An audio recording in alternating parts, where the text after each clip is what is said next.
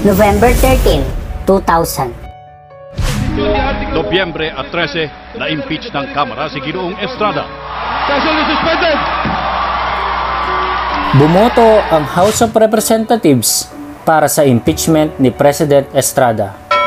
Ito ang naging hudyat para masimulan ang formal na paglilitis sa Senado ukol sa kasong isinimpa kay Pangulong Joseph Estrada. Ang mga ito ay ang bribery, graft and corruption, betrayal of public trust, and culpable violation of the Constitution for allegedly accepting bribe money from operators of illegal gambling. Ang nagpahayag ng referral ng Articles of Impeachment ay si Speaker Manny Villar. Nang gumulong na ang paglilitis, naging hurado naman ang mga senador kasama si Chief Justice Hilario Davide Jr. bilang presiding officer. Hindi naman natapos ang paglilitis matapos hindi payagang buksan ang controversial na envelope na naglalaman umano ng ebidensya laban sa Pangulo. Dahil dito, naganap ang tinatawag na Second EDSA Revolution at tuluyan nang nagresign si Estrada bilang Pangulo ng Bansa. Pinalitan naman siya ni Vice President Gloria Macapagal Arroyo na nanumpa bilang Pangulo ilang oras bago umalis si Estrada sa Malacanang. November 14, 1875. Ipinanganak si Gregorio del Pilar sa Bulacan.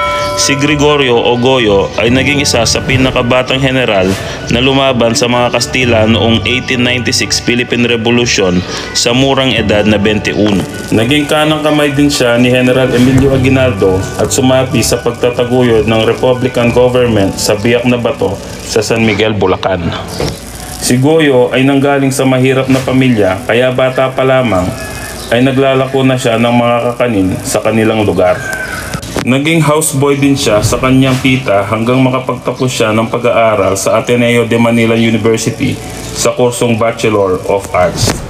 Naipamalas pa niya ng husto ang katapangan niya nung panahon ng Philippine-American War nang pangunahan niya ang pwersang Pilipino sa Battle of Quina sa Bulacan. Dito ay napatay nila ang Amerikanong si John M. Statzenberg. Si Del Pilar ay napatay noong December 2, 1899 sa Battle of Tirad Pass sa Ilocos Sur. November 14, 1969. Inulunsad ang Apollo 12 ng NASA. Ito ang ikalawang Apollo program na nakarating sa buwan. Sakay sina Commander Charles Pitt Conrad, Lunar Module Pilot Alan L. Bean at si Commander Module Pilot Richard F. Gordon, ang kanilang spacecraft ay inulunsad sa Kennedy Space Center sa Florida.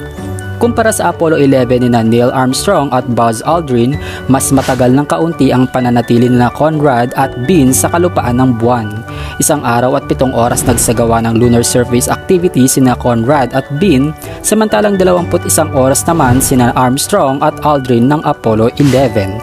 Ang orihinal na plano sa Apollo 12 ay upang maging backup ito sakaling mabigo ang Apollo 11 mission. Subalit dahil naging matagumpay naman ang Apollo 11, ipinagpaliban ng ilang buwan ang Apollo 12 mission upang pagtuunan pa ang geologic training ng mga astronaut.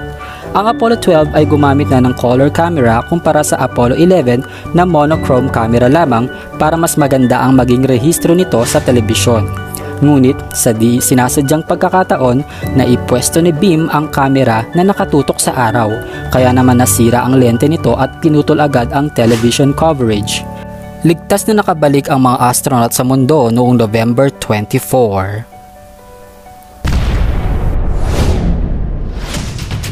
Para sa linggo-linggong pagbabalik tanaw sa nakaraan, Weekend History ng FYI Pinoy ang laging subaybayan. Maraming salamat sa patuloy na panonood at pakikinig mga ka-FYI.